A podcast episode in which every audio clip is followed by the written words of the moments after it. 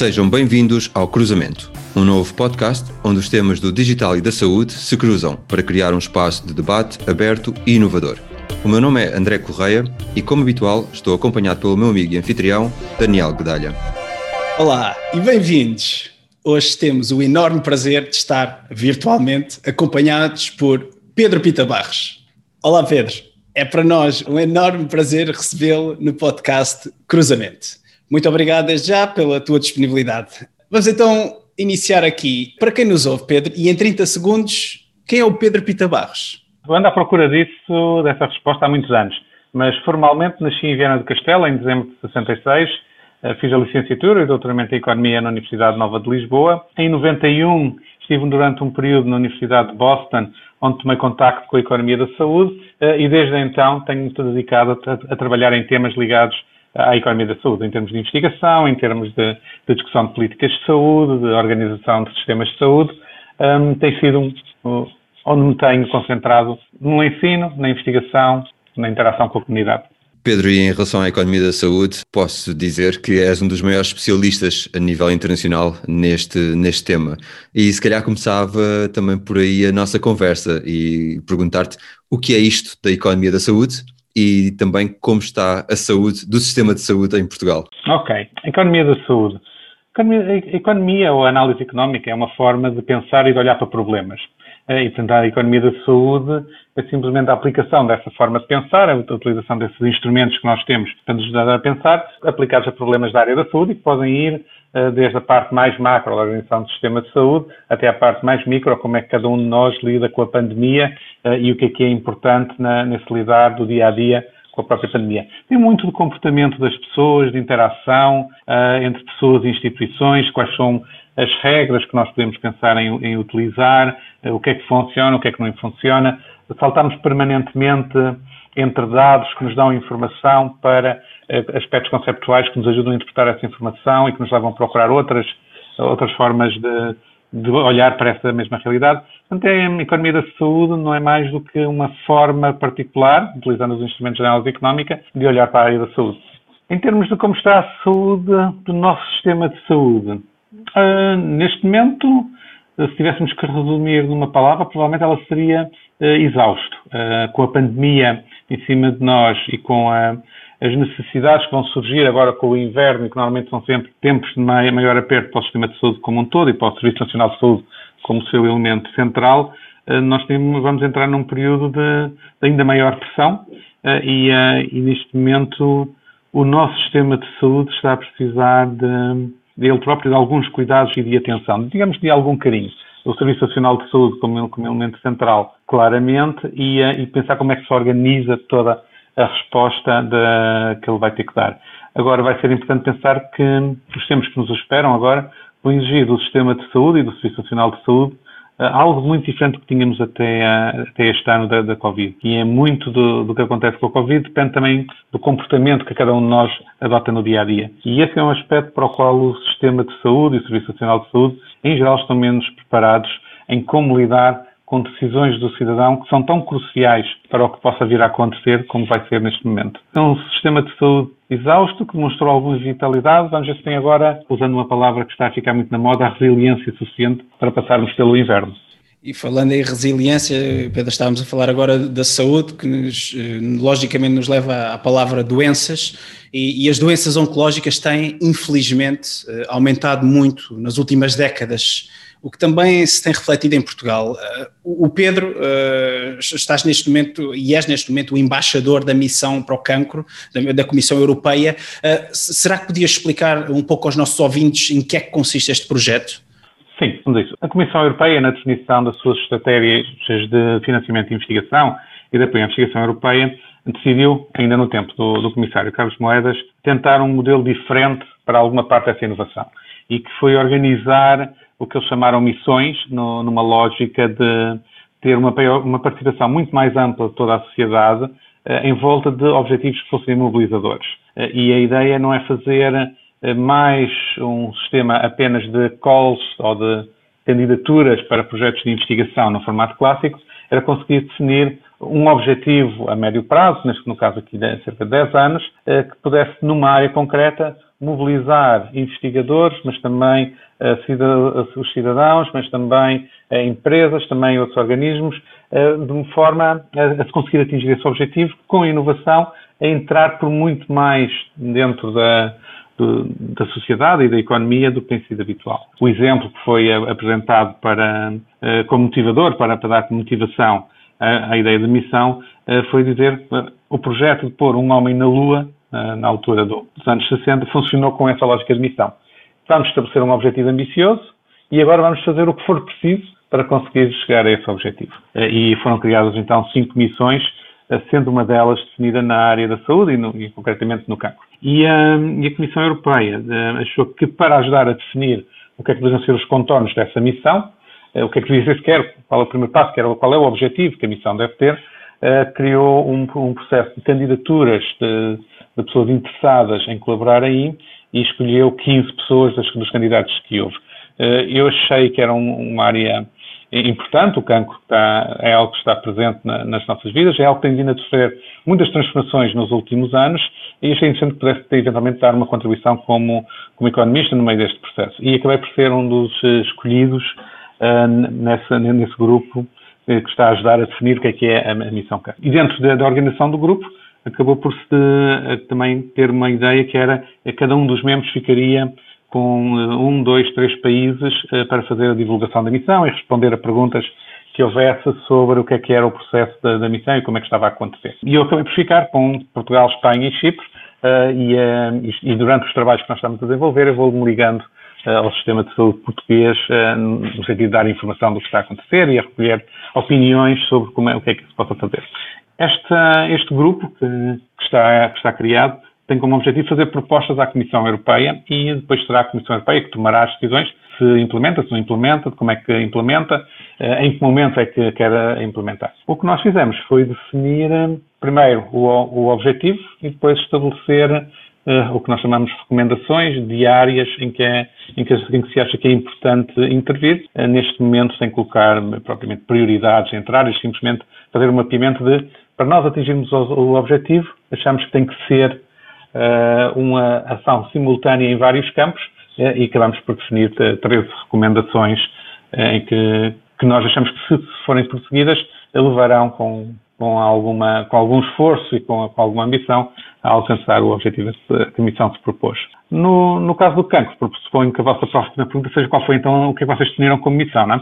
Uh, e, uh, e, aqui o que nós definimos como missão é salvar 3 milhões de vidas na União Europeia num prazo de 10 anos. Uh, o, que, o que parece um, um, objetivo relativamente simples, mas se nós pensarmos que para intervirmos no cancro vamos ter que perceber muito bem, através de investigação básica, como é que um, os, como é que o cancro opera, como é que os mecanismos biológicos funcionam para os poder uh, intervencionar e, e, parar. Tem que se pensar muito também em questões associadas com a, com a prevenção uh, do, do, cancro, portanto, que comportamentos podemos ter ou que aspectos do nosso ambiente podemos controlar para diminuir o risco de cancro.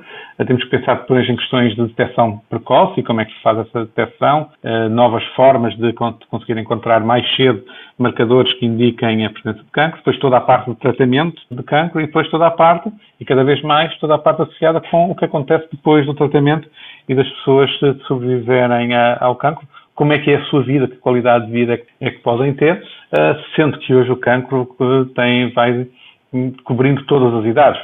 Temos desde, desde crianças a pessoas de idade muito avançada a terem cancro e a sobreviverem a cancro, ah, e como tal, não são pessoas que terão necessidades nesse período depois do tratamento diferentes e nós temos que pensar como é que, como é que todo este processo de salvar vidas e, na verdade, dar melhor qualidade de vida uh, é a todo este grupo de potenciais e, e, e, e efetivos doentes de, oncológicos pode ser feito. Portanto, acaba por ser um plano de investigação muito amplo e, e de certa forma, o, o, papel neste momento é o que é que é importante que não pode ficar de fora. E depois teremos que começar a ver como é que, como é que se pode lá chegar e depois terá que ser quem tem ideias que terá que avançar com a parte de inovação para conseguir uh, alcançar esses, esses, objetivos. Quando falamos depois em termos de uma, uma intervenção abrangente em lógica de missão, é que não é apenas para as pessoas da área de medicina ou apenas para as pessoas da, da área das ciências da vida. Isto deve apanhar, uh, no fundo, toda a parte de, de, investigação e de funcionamento económico que possa estar relacionado com cancro ou que possa vir a estar relacionado com cancro, mesmo que ainda não esteja hoje, não? E, portanto, é algo que sendo, que sendo inovador, também ele próprio está a dar os primeiros passos a perceber o que é que possa fazer de, de diferente dos, dos modelos de investigação habituais. Um dos pontos uh, centrais, que tem sido sempre apresentado como centrais nesta lógica de missão, é um envolvimento muito maior das próprias pessoas, dos, dos cidadãos, dos doentes, na, na definição de, das formas de investigação, do que é importante, uh, de como é que se pode melhorar todos os processos de tratamento, de prevenção, uh, sobrevivência, etc. Pedro, e eu se calhar pegava também nesse ponto. Um, com, com base na descrição que fizeste desta missão, uh, percebo que há aqui uma grande ambição a nível europeu e, e falaste e comparaste-o com o levar o homem à lua, por exemplo, para estimular essa investigação e ajudar também na prevenção de doenças oncológicas. Uh, existem outros programas uh, atualmente também com um budget mais modesto, mas no entanto com o mesmo objetivo. Falaste também no envolvimento do cidadão, que é um ponto aqui bastante relevante. A pergunta que eu colocaria neste momento é uh, qual a diferença desta missão e estes outros projetos que estão atualmente em curso também com esse objetivo e como é que este modelo desta missão pode sair do papel, ou seja, da tradicional recolha de dados e depois efetivamente contribuir para uh, contribuir aqui para a investigação oncológica e ajudar também os, os doentes na vida real. Portanto, como é que se chega depois a esses 3 milhões de vidas salvas uh, a que te referias? Bom, o, um, um, um, primeiro passo é, é, reconhecer a história que já existe na Europa de, de tratamento de cancro e de centros de investigação que, que estão a funcionar, e estão a funcionar alguns deles muito bem, e conseguir chegar mais longe em cima desse, desse trabalho que já, que já, está feito. Portanto, a primeira coisa não é pensar que vamos começar do zero, é pensar que já temos toda uma história e todo um, um conjunto de infraestruturas montadas. E isso dá-nos um ponto de partida importante. O outro aspecto, como referiste, é a existência de várias iniciativas que também estão a existir, e fala-se agora que será em breve conhecido o European Beating Cancer Plan, portanto, que é uma iniciativa da, da nova Presidente da Comissão Europeia também na área do, do cancro, e que terá que se articular com a, com a missão de, de alguma forma, que não faria sentido a Comissão Europeia ter dois programas sobre o mesmo tema ao mesmo tempo, não é? Então haverá aqui certamente alguma, alguma articulação. Mas na lógica de, de, da missão, a maneira como nós pensamos e como está neste momento eh, até publicamente disponível para quem quiser consultar, nós pensamos em quatro grandes áreas de, de intervenção. A primeira que é perceber como é que o cancro funciona, como eu referi há pouco, e para aí vamos ter a ideia de criar redes de, com os centros que já existem, uh, mas dá-nos a capacidade de ir mais longe. Toda a parte de partilha de informação, certamente, mas também a parte de conseguirem criar equipas uh, mais fortes na, na procura de, de, novos modelos de, de funcionamento biológico uh, e de instrumentos que, que, possam ser usados, por exemplo, para conseguir prever, prever prever ser sempre complicado, mas pelo menos conseguir ter uma ideia de quem está com maior risco ou menor risco de, de, de cancro. Depois temos toda a parte de, a parte de prevenção, onde nós temos um paradoxo. Uh, nós, Europa em geral e muitos outros países que é, ao longo dos anos temos falado em muitas uh, intervenções até legislativas que se sabe poderem contribuir para diminuir a probabilidade de, de ter cancro na área do, do, do tabaco. Talvez daquela a causa de, de cancro mais, mais conhecida, mais discutida, uh, onde existem até mais iniciativas legislativas para evitar a exposição a tabaco das pessoas, a exposição direta e indireta, com, com o evitar que se possa fumar em determinados locais. Faz parte de, de, desse plano global. Agora, o que sucede aí é que muitas vezes temos até regras e medidas já, já criadas que depois não são aplicadas. E, portanto, nós temos também aqui desafios de este processo para atingir este objetivo vai ter uma parte de investigação, mas também vai ter uma parte de políticas que tem que ser completada, que tem que ser aplicada naquilo que já está definido. Eh, e, portanto, vamos ter aqui também desafios de como fazer funcionar algo que nós já sabemos que deveria estar a funcionar, mas ainda não está. Temos também, por exemplo, tudo que seja programas de rastreio. Muitas vezes nós não sabemos uh, exatamente onde é que se deve começar e onde é que se deve terminar. Por exemplo, rastreio de cancro da mama. Qual é o momento ótimo para começar e qual é a periodicidade? Tem havido discussões sobre isso e aqui podemos ter até novas abordagens de como fazer, em termos técnicos, eh, esses rastreios, com que, com que tipo de material biológico é que poderemos trabalhar uh, para isso. Uh, temos também toda a lógica dentro de, disto de, de que fala da medicina personalizada, no tratamento, de, de, no fundo, vários, vários investigadores de cancro têm tido a, expressão de que não existe cancro, existem muito, muitos cancros. cada cancro tem, quase tem a sua assinatura própria e, portanto, é preciso perceber melhor como é que nós também conseguimos lidar com as relações entre o cancro e a pessoa que, que tem e como é que nós conseguimos depois personalizar nesse, nesse sentido a, a, terapêutica. E tudo isso tem um campo enorme para, para desenvolvimento uh, aí, tal como a utilização de tecnologias que sejam uh, minimamente invasivas, portanto, uh, ter a mínima ação possível contra, contra o nosso corpo. E, e claro, e há, uma, depois há, uma, há preocupações também mais de uma ordem social, Normalmente, quando fala cancro, nós não falamos, não falamos muito nisso, mas quando explicitamos, toda a gente tende a concordar, mas depois não temos ações. Por exemplo, é provavelmente unânime dizer-se que qualquer cidadão, qualquer que seja o sítio que nasça dentro da União Europeia, deveria ter as mesmas condições de aceder a tratamento de cancro caso venha a necessitar. Parece relativamente razoável dizer que a nossa sociedade europeia uh, está de acordo com este princípio de equidade, não? Uh, ora, isso não acontece hoje em dia. Uh, e, portanto, como é que nós vamos conseguir garantir esse tipo de princípios? Ligando a parte de desenvolvimento tecnológico com a parte de, de, de apoio a sistemas de saúde, que depois garantem às pessoas o seu acesso a cuidados de saúde. Portanto, acaba por ser uma lógica de missão que é bastante mais ampla neste tipo de intervenções do que apenas dizer vamos descobrir como é que se consegue evitar o cancro tal ou curar o, can o cancro tal. Uh, e, portanto, baseamos em todas as, as, redes que existem, em todo o trabalho que é feito, temos que ir um pouco mais longe uh, em termos de envolvimento global da sociedade, com uma, numa lógica de isto vai ser um esforço de todos para, para fazer isso. Vai ser também, por exemplo, importante pensar que será que se consegue atrair investigação não tradicional para a área do cancro? Se calhar conseguimos pensar em, em áreas que podem vir a ter alguma contribuição eh, por exemplo, na qualidade de vida do, dos doentes oncológicos. Ou podemos pensar em novas tecnologias que nós ainda não antecipamos muito bem quais são, mas que possam ter implicações, na, seja na detecção, seja depois na, no tratamento precoce. Eh, é preciso ter alguma abertura para permitir que haja no, novas ideias tá? também a aparecer. Desta forma parece tudo muito ambicioso e acaba por parecer pouco concreto. Agora, depois temos que pensar como é que nós conseguimos alicerçar na realidade isto. A criação de redes de, de universidades com, eh, com centros de investigação eh, é algo que já, que já existe, mas que pode ser bastante aprofundado e pode ser tornado muito melhor em termos do seu funcionamento. Também, fala-se muito que uh, uma das coisas que nós poderíamos ter mais facilmente era ter a informação do, do, doente que teve com cancro ou que teve cancro, ou da pessoa que já teve cancro, que neste momento não, tem, está só a ser seguida, a ter um único centro europeu onde essa informação sobre ele esteja disponível, para caso a pessoa mude de país ou mais tarde queira facultar essa informação a algum médico por qualquer razão, o possa fazer sem grande complicação. Eh, e isso não, não existe numa lógica europeia.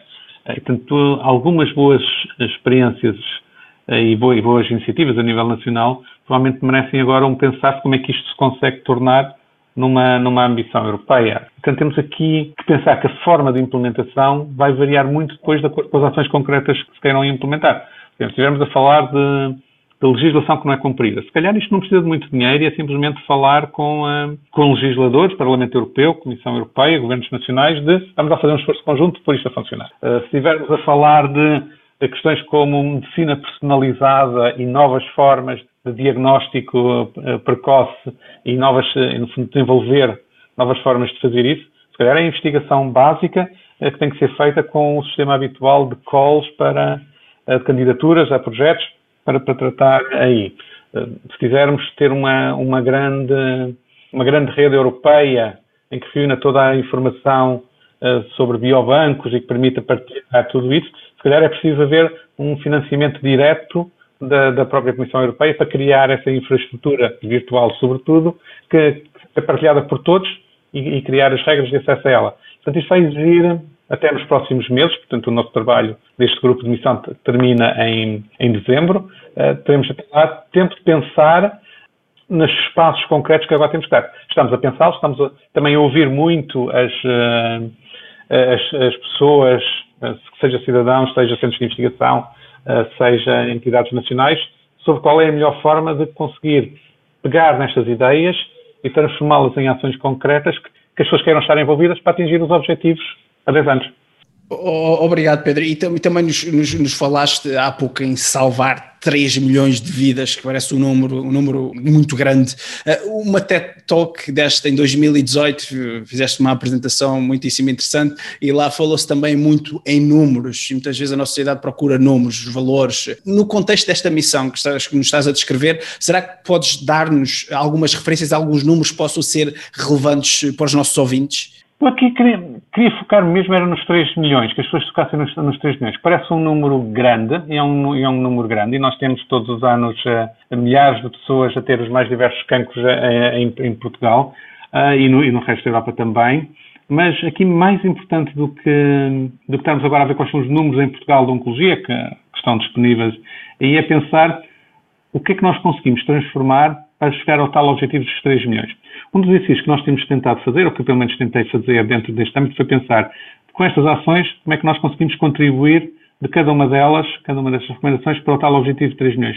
E não é nada evidente como é que, como é que isso acontece. Sabemos que, por exemplo, a prevenção, uh, queremos salvar uh, com isto, digamos, um terço destas pessoas. Ora, mas isso só vai acontecer mais para a frente, porque as medidas que se tomarem agora só vão ter efeitos mais, mais adiante, não é? Uh, e, portanto, nós temos que pensar como é que criamos uma, uma lógica de funcionamento que funcione quaisquer que sejam os números que a gente venha lá a colocar. Eh, a mesma coisa para, para, para Portugal. Por exemplo, é muitas vezes dito que alguns centros de, de investigação uh, de, teriam que ter como dimensão crítica um, um, um grande centro por, por 10 milhões de habitantes. Isso significava que, por exemplo, que em Portugal, se olhássemos para essa lógica de centros que poderíamos ter, deveria ter apenas um centro dedicado a cancro de determinado tipo uh, em Portugal. Se calhar não, nós não gostaríamos de ter apenas um, por uma questão de equidade geográfica, se calhar queremos ter mais. Portanto, nós temos que pensar muito que os recursos que pomos na, no, no, no, cancro para tratar os doentes atuais e, uh, e futuros uh, têm que ser pensados numa lógica de decisão social também do que é que nós estamos dispostos a, a, a, aceitar. Eu fugi propositadamente, quase como se fosse um político, à questão de pôr os números, porque, não, porque na verdade, como estou aqui também numa fase de promover a missão cancro, porque tenho estado envolvido nela e, portanto, é algo que me, que me é querido, a discussão não é começar a discutir a discutir números concretos, porque senão tenho receio que cada sítio comece a puxar a brasa à sua sardinha e eu gostaria que nós conseguíssemos levar as várias estruturas europeias, e se nós uh, pensarmos em termos europeus, Portugal não é um país muito grande em termos europeus, uh, e nós temos que evitar o risco de este tipo de iniciativas acabar por se concentrar apenas nos países grandes, não? E, portanto, temos que aproveitar a lógica europeia para conseguirmos com que Portugal seja também um parceiro relevante, independentemente da sua dimensão em termos de número de doentes que tem ou, ou doentes que prospectivamente vai ter. Pedro, e em, e em, Portugal há aqui duas componentes muito fortes, eh, uma componente pública e uma componente privada. Uh, falaste também dos centros e da, da, diversidade ou do número de centros que poderia eventualmente existir. Como é que estes dois, estas duas componentes, estes dois tipos de sistema, o público e o privado, podem uh, interagir de uma forma eficaz e se puderes partilhar alguns exemplos. Bom, a forma de, de, de, de interagir em, em, Portugal devia ser relativamente simples em termos conceptuais, que é saber o, até onde é que o Serviço Nacional de Saúde quer ser ele a fazer ou quer aproveitar a possibilidade de haver outras uh, entidades que também estejam a trabalhar na área, nomeadamente os, os, operadores, os operadores privados. Não me parece que seja um, previsível ou, uh, ou até, digamos, recomendável pensar numa arquitetura do sistema de saúde em que o Serviço Nacional de Saúde abdicasse da intervenção em qualquer área da oncologia e ficasse apenas dedicado a essa parte, dedicada nos, uh, nos operadores privados. Mas também não me parece razoável dizer que o Serviço Nacional de Saúde tem que, em todas as circunstâncias, fazer tudo, na medida em que, às vezes, pode não, não ter capacidade ou vontade da capacidade financeira, sobretudo, ou a vontade de entrar em determinadas áreas e deixar à experimentação ino alguma inovação que possa ser feita no, no setor privado. Nós temos que ter em conta que, hoje em dia, se um operador privado quiser trabalhar na área de cancro, provavelmente, para conseguir se engarar a longo prazo, enquanto operador privado, terá que pensar não só em Portugal, mas num, num espaço mais amplo em termos, de, em termos de espaço europeu. E isto porque não, vai, não vamos conseguir ter todos os operadores privados a quererem todos a fazer a mesma coisa na área da oncologia, mesmo que o número de doentes esteja a aumentar. E portanto vamos ter que pensar numa for de uma forma diferente, ou eles terão que pensar de uma forma diferente como operar. O que significa que a lógica de, de, de uma entidade privada vai ser sempre muito diferente da lógica de um Serviço Nacional de Saúde que tem naturalmente uma delimitação geográfica imediata, não? Uh, e isto significa que nos operadores privados, quando nós falamos em operadores públicos e privados em Portugal, estamos frequentemente a pensar em operadores privados que só funcionam em Portugal. Eu estou convencido que com, um, com o desenvolvimento da, de, de, algumas iniciativas de, de, livre circulação, que vão, que vão certamente continuar, que nós vamos ter também, mais cedo ou mais tarde, operadores privados de outros países uh, ou de natureza multinacional também a quererem captar doentes em Portugal na área de oncologia, como no, no, noutras áreas. Isto não, se estivermos a pensar há 10 anos, não, é? não, numa lógica de, de mercado europeu de, de saúde. E, e, nesse ponto, as interações do Serviço Nacional de Saúde com os operadores privados uh, terão que ser sobretudo através de contratos que sejam mutuamente vantajosos em cada momento e que provavelmente nunca se poderá dizer uh, esta área fica só dedicada para os privados desenvolverem, esta área fica só dedicada para o setor uh, público desenvolver quando se fala na colaboração entre os dois setores, cai-se muitas vezes na, na lógica de dizer nós gostávamos que eles fossem mais complementares do que concorrentes. Eu aqui tenho a sensação que será sempre inevitável que eles sejam concorrentes de alguma forma, no sentido em que nunca ninguém irá proibir um cidadão de ir a um centro privado, tratar na área de oncologia ou noutra área qualquer, se assim o entender. E, portanto, nesse sentido haverá sempre alguma, alguma concorrência. No caso da oncologia, como são tratamentos caros, essa componente fica muito mediada pela existência ou não de seguro que as pessoas possam ter.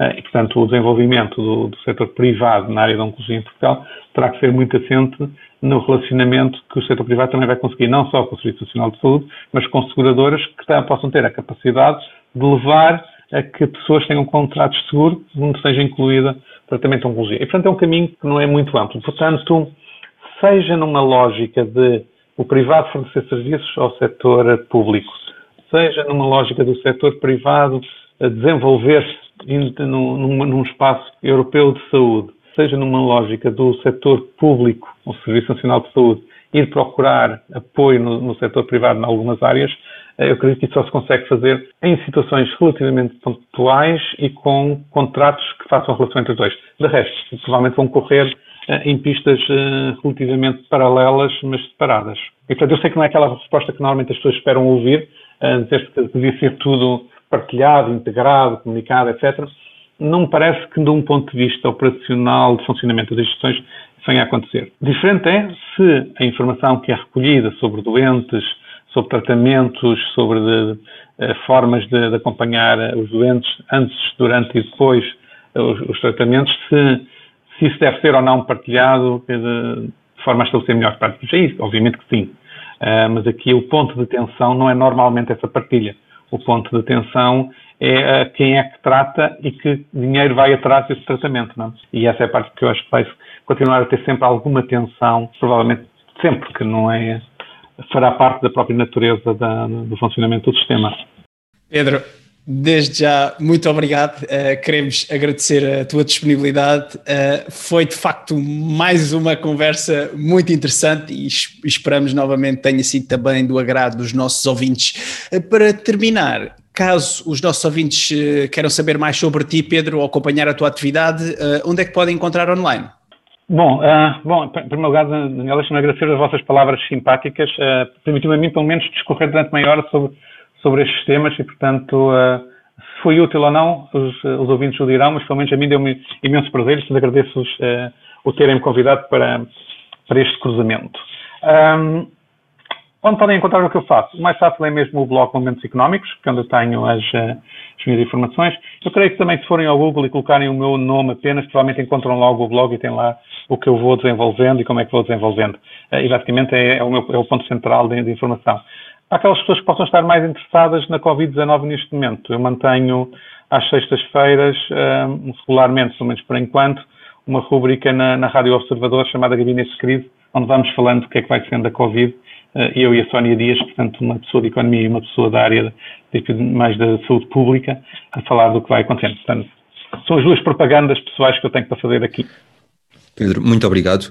Uh, e a todos os nossos ouvintes, quanto a nós, podem também encontrar-nos no LinkedIn e Twitter. E para feedback sobre o podcast Cruzamento, não hesitem em inscrever-nos para cruzamento.podcast.gmail.com ou visitar-nos no nosso website em cruzamentoPodcast.com, onde também encontrarão outras formas de contacto. Esta informação estará nas notas do episódio E resta-me despedir e até à próxima conversa.